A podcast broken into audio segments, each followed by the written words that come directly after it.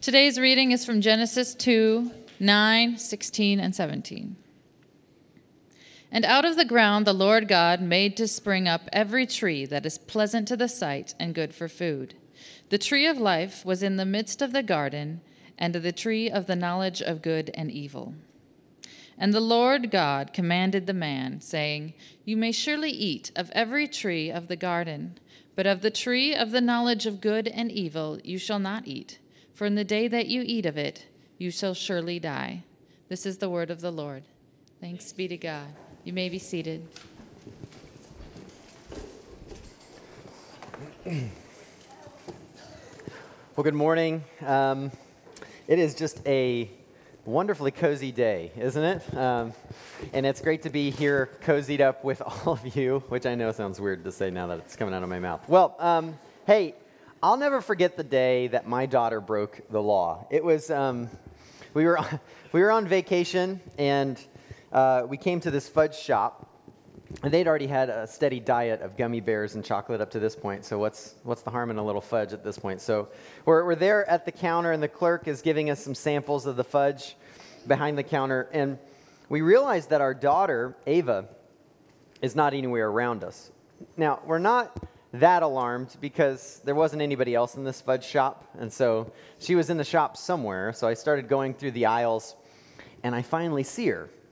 And she's standing there with her hand over her mouth, her eyes as big as saucers, and chocolate just all, all over her fingers. So I, I walk up to her, and then I start to see the wrappers of chocolate on the shelf right there, and I say, uh, "Sweetie, you didn't you didn't eat that chocolate without asking, did you?" And her response wasn't verbal; it just was with hand covered with chocolate. Mm-mm, mm-mm, just shaking her head no. And I said, "Sweetie, you're not telling Daddy the truth. I can see the wrappers of the chocolate. I see the chocolate on your fingers." I know you ate chocolate you shouldn't have. So we bring her to the, to the clerk, you know, uh, behind the counter, and she apologizes for stealing chocolate. And, and the lady behind the counter says, It's okay. And I'm like, Lady, no, it's not okay, all right? Why don't you help me out here? I'm trying to teach my kids some morals, you know? And so we leave, and as we're leaving, we try to reiterate to Ava, counter to what this lady said, that this is not okay, that stealing is not good, um, that this is a very bad thing. And, and Ava asks the question that undoes, it's a one word question that undoes most parents. She asks, why? And so I say, well, Ava, because the lady, you made the lady very sad. And I'll never, I'll never forget her response. She looked at me and she goes, Daddy, that lady wasn't sad. you know, I've had this uh kind of moment. I didn't know how to explain, you know, like commercial exchange and sustainability to a three year old. So I basically just said, well, you hurt her. You did hurt her. Can you imagine if somebody took your favorite toy and just broke it? That's basically what you did to this lady. You hurt this lady. Don't ever do it again. Wasn't my finest moment as a parent. Um, and clearly, when I looked at Ava, she was not convinced uh, that this was a, a terrible, terrible thing. And, and, when I was thinking back on this story, it, it it kind of brought together almost, it's a living parable of what we see in our culture. Our culture isn't all that convinced either behind the whys of what many of us, and many historically, have claimed to be these moral truths and these, these right and wrong ways of living. That more and more people are saying things are, oh, it's okay, that were once considered morally reprehensible. And what do we believe as a culture? What do we hold to? What do we stand for? What do we fight for? Sure, that there are times that we feel right or that other people's answers and ways in which they live feel wrong. But ultimately, for me, what we say is, I decide what's right. I decide what's right. What's right for me in my life, how I want to manage my finances, what I do with my body, how I run my company or raise my kids. Who are you to judge? Like, who gave you the permission to speak into my life? Do you think you're my boss? And sure, you've got your opinions, but they're exactly that. They're yours, and that's all that they are. So when it comes to me in my life, I decide what's right. And sure, there are folks that always take this to like the nth degree, right? You could look at the Hollywood examples. But still, we tell ourselves, even when we see that, we tell ourselves what? I'm different. Sure, I'm not perfect, but I'm mostly good. It's, it's my right to decide what's right for me. And no one can tell me otherwise, not my parents, not my colleagues, not the government, and definitely not some pastor. Fill in the blank, right? I decide what's right. But where does this idea, this, this way of living, where does it come from? Because when you scour cultures around the globe, that's not a predominant story. This individual, this autonomy on how we lead our lives. And when we step back, you have to ask even a deeper question. It's a question we've been asking the past few weeks. Is that kind of story even worth living?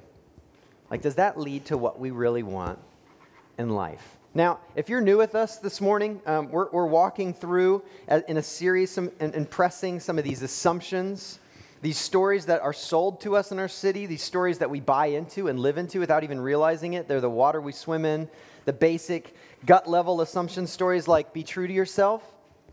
We just assume that's true, or, or the story that we talked about, um, that it's just a job.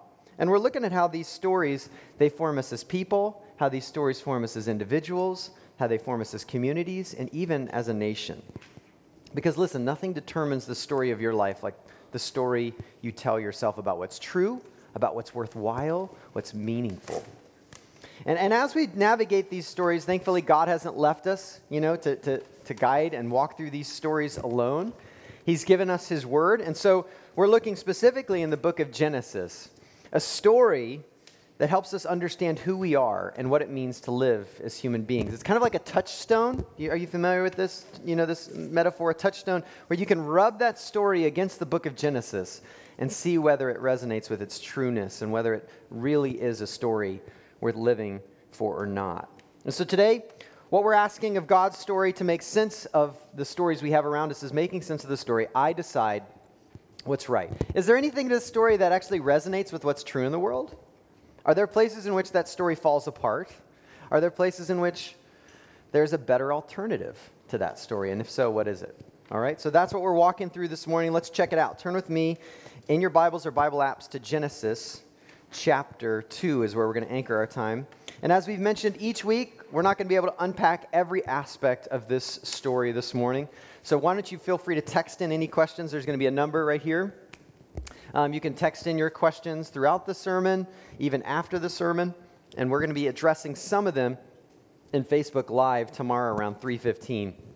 You can find those questions. You can watch it live or the video afterwards at Christ, uh, Facebook.com Christ Community KC. All right. So as we look at the story, I decide what's right. Is there anything that actually resonates with the way the world works? Um, and the way that reality kind of plays out with this story? Does it line up with the biblical story in any way? Right here in the beginning, in Genesis, we see that you and I, human beings, are actually made to be moral creatures. We heard this in the passage read for us. And by that I mean we have to, we have to do the work of deciding what's right and what's wrong, and choosing to do what's right or choosing to do what's wrong. We are designed moral creatures. Look back at the passage just read, Genesis chapter 2, verse 16 and 17. And the Lord God commanded the man, saying, You may surely eat of every tree of the garden, but of the tree of the knowledge of good and evil you shall not eat, for in that day that you eat of it, you shall surely die. Here we find the first command given in the Bible. And we understand right there if God is commanding human beings, we understand that human beings were created then with moral choices and consequences in mind. This is a part of the makeup as, as human beings. We're obligated to understand and actually respond and so do what's right. That's the way the world's been made, the very framework of it. And what's so fascinating, I think, about our culture when you just kind of look around is that there really appears to be a desire to want to decide what's right. We want to decide what's right. We don't, we don't want to decide what's, what's wrong. We live in a deeply, I think, moral culture where we kind of expect people to do what's right. Not expect people to be perfect, right? That's something that people, we, we deeply push against. But we do expect people to do what's right, and we have a lot of cultural pressures to do what's right.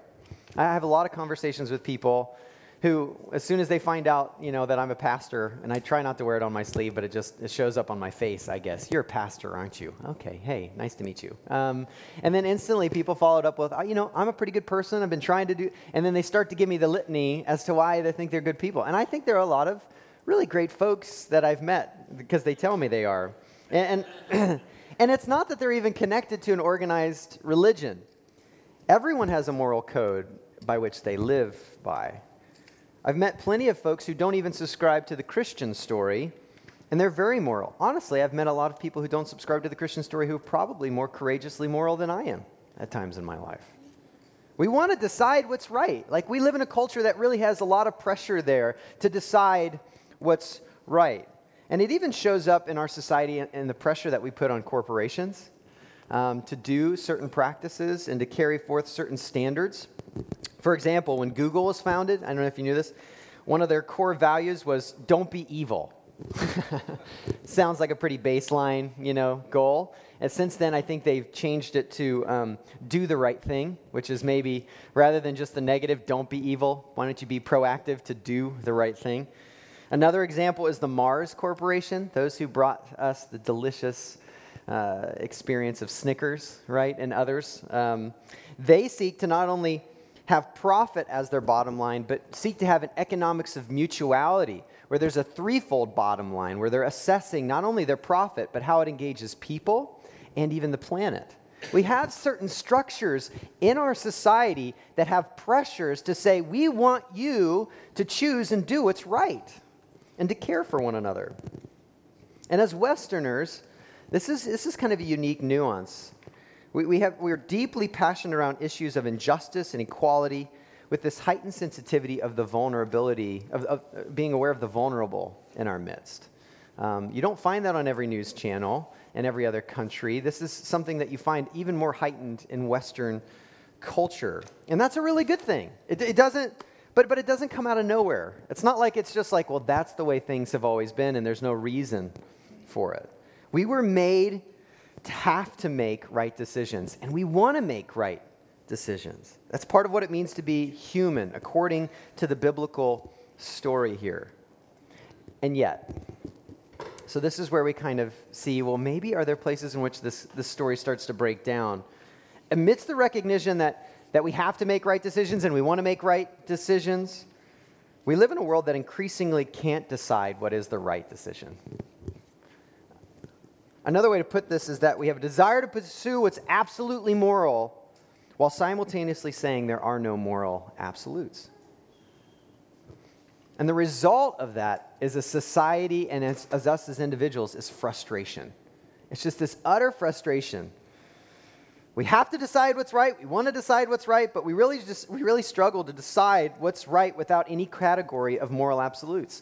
And here's how this starts to play out. This is why this is such a huge struggle for starters, we all have this deep seated moral belief that, that we can't escape.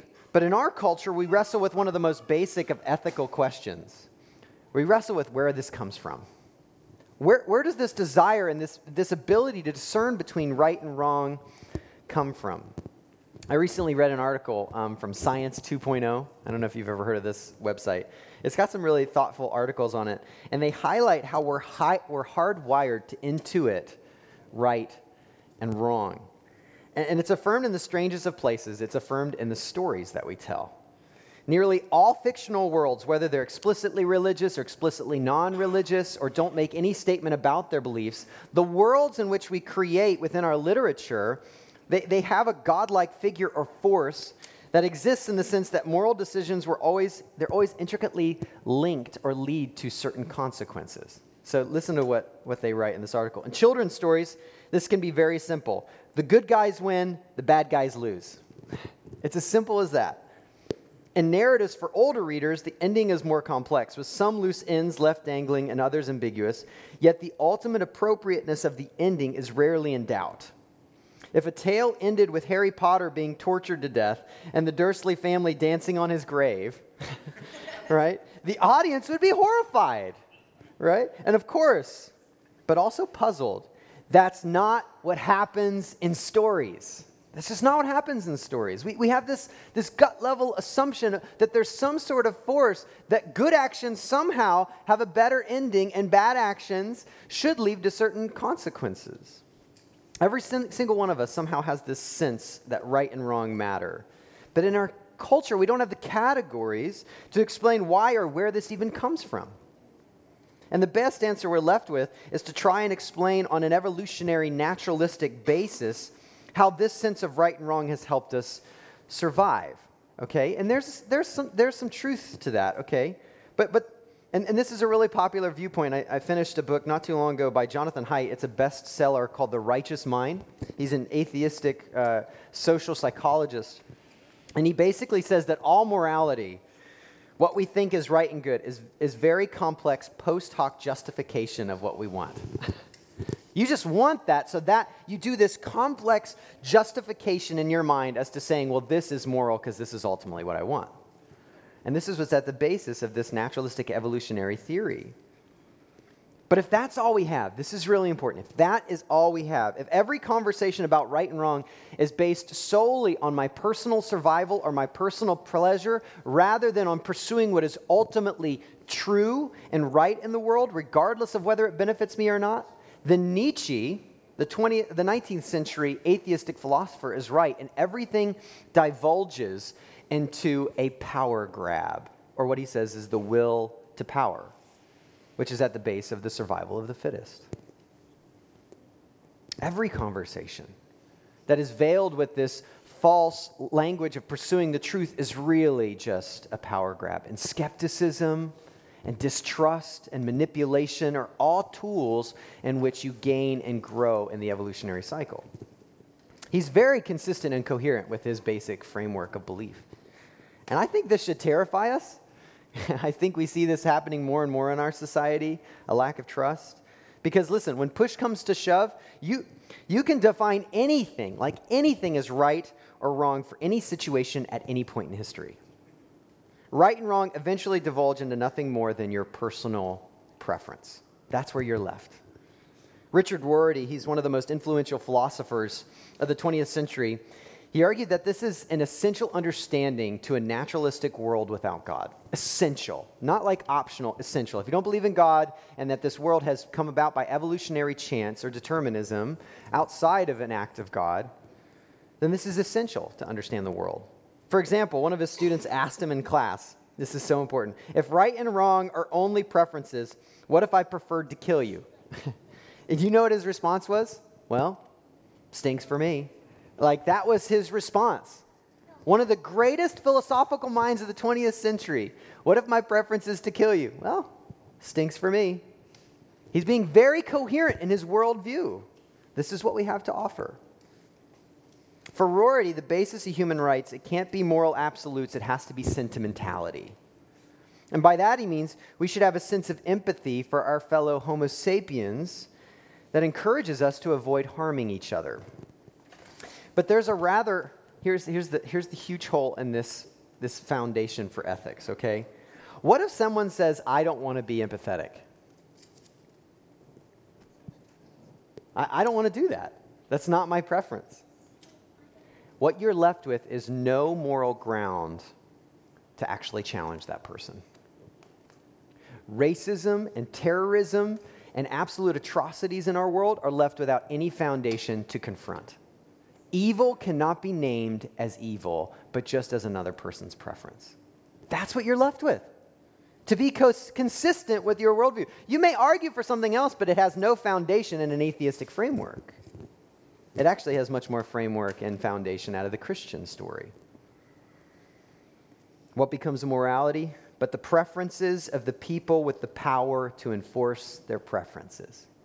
What is morality? It's the preferences of the people who have the power to enforce their morality. And conversations, and this, we see this happening more and more too, are they're basically won or lost by who can shout the loudest. It's all about might makes right. Majority oppressing minority. And nothing can stand in the way if this is the narrative you hold to. If this is the story that ultimately defines you.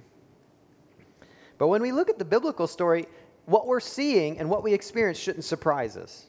Because when Adam and Eve heard God's command and they chose to eat the fruit instead, they invited in this whole new story of moral relativism. The story that says, I decide what's right. And this was never God's intention for us as human beings. This level of frustration and struggle and disintegration as a society. He didn't design us to be ignorant as to the origin of our desire for what's right. He didn't design us to be cynical of morality. He didn't design us to be powerless to name evil as evil. No. So, what did he design us for? Look with me again at Genesis chapter 2, verse 9. And out of the ground the Lord God made to spring up every tree that's pleasant to the sight and good for food. The tree of life was in the midst of the garden, and the tree of the knowledge of good and evil. See, this is a land of untold beauty. I mean, so many trees, every tree that was pleasant to the eye and had such tasteful fruit. And then you go and you read verses 10 through 14 and you see this beautiful description of the garden. God has designed such a wonderfully good world. But amidst this beauty, jump down to verse 16, and the Lord God commanded the man, saying, You may surely eat of every tree of the garden, but of the tree of the knowledge of good and evil you shall not eat, for in that day that you eat of it, you shall surely die. Now, if this is your first time ever hearing this story or reading this story, or it's even the 10th time you've heard it, it just sounds bizarre. Like, what is going on? Why would this tree be there? What is happening?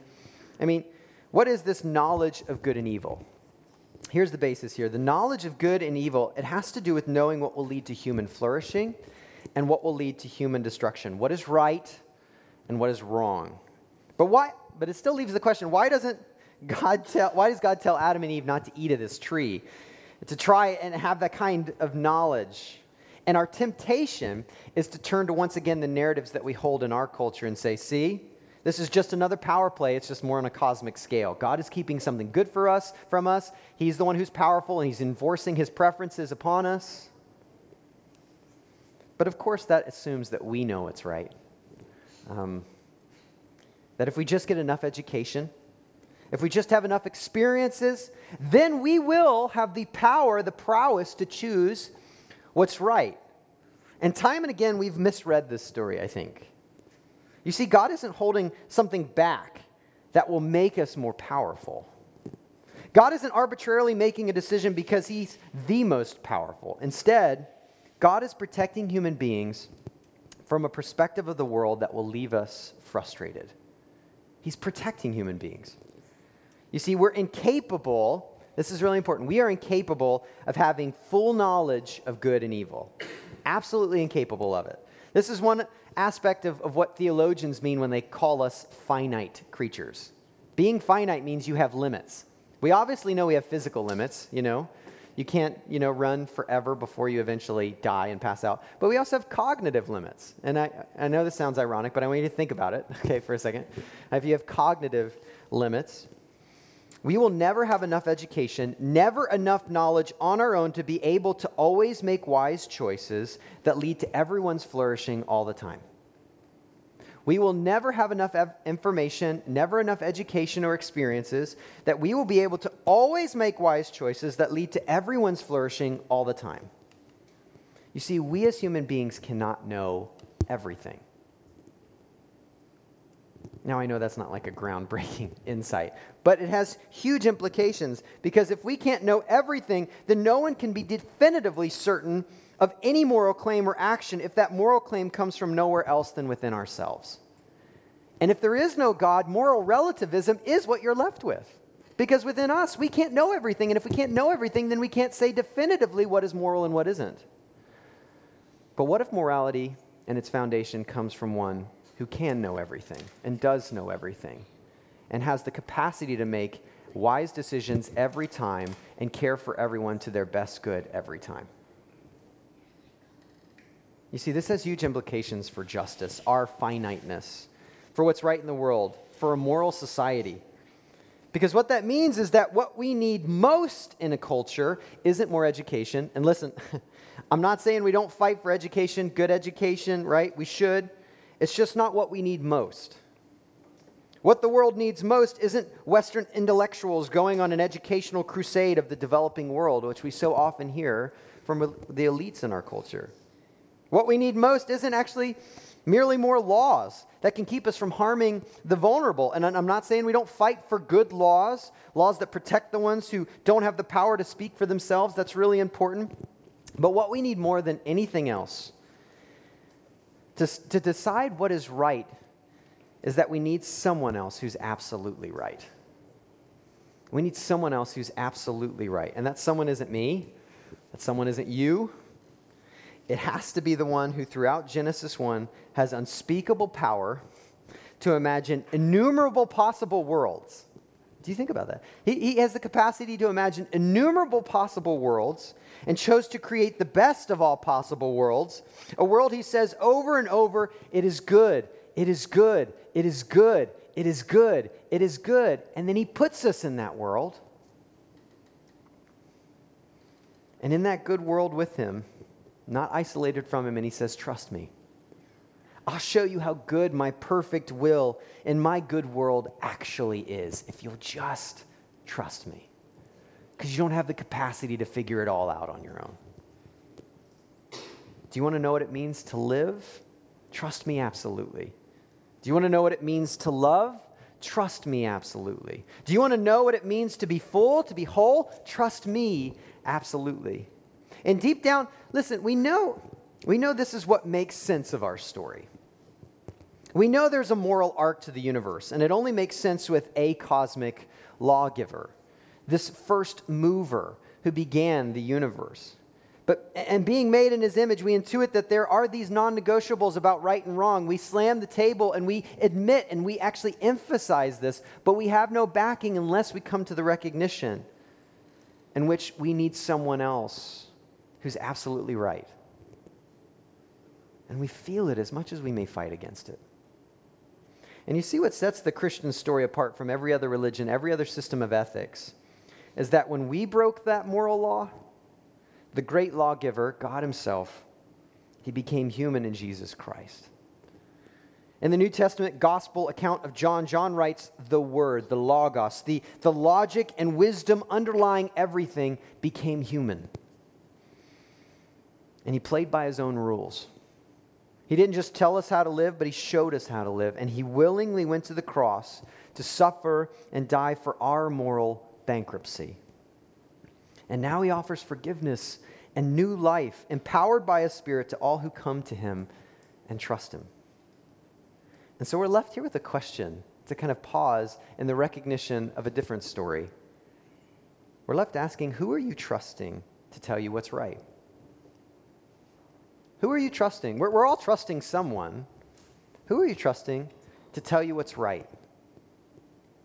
Who are you trusting with your body, with your relationships, with your work, with your future, your finances, your kids, and community?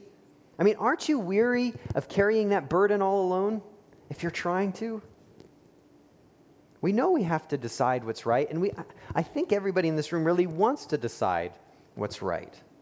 We feel that pressure, but we can't do it all by ourselves. And that's because we were never designed to. What we need is somebody else who's absolutely right. And God in Christ is absolutely ready to receive you. He's spoken, and the world was. He's spoken, and his word was. He's come in the flesh, and He's willing to show you life and life abundant if you'll trust Him. So, will you trust Him today? You decide. Let's pray. God, I know this story, um, I decide what's right. It's, it's a bit uh, sneaky in the fact that many of us would probably in this room say, we don't decide what's right, and we, lean, we seek to lean into your word and what you've spoken and and your authority. And yet, there are spots in each of our lives, God, where we're holding on to something. Where your word calls us to this, and we say, well, that's no longer relevant for me today. Your word calls us to this, and we hold it at arm's length. And then we wonder why we're so frustrated. God, I pray that we would hear your loving call to trust you, and we would do so willingly, and so find the joy that you offer in obedience and surrender to Jesus Christ. God, help us. In our brokenness and our stubbornness, will you break us so that we, in our surrender, might find new life once again? God, we need you. We trust you. Help us to trust you more. In Jesus' name, amen.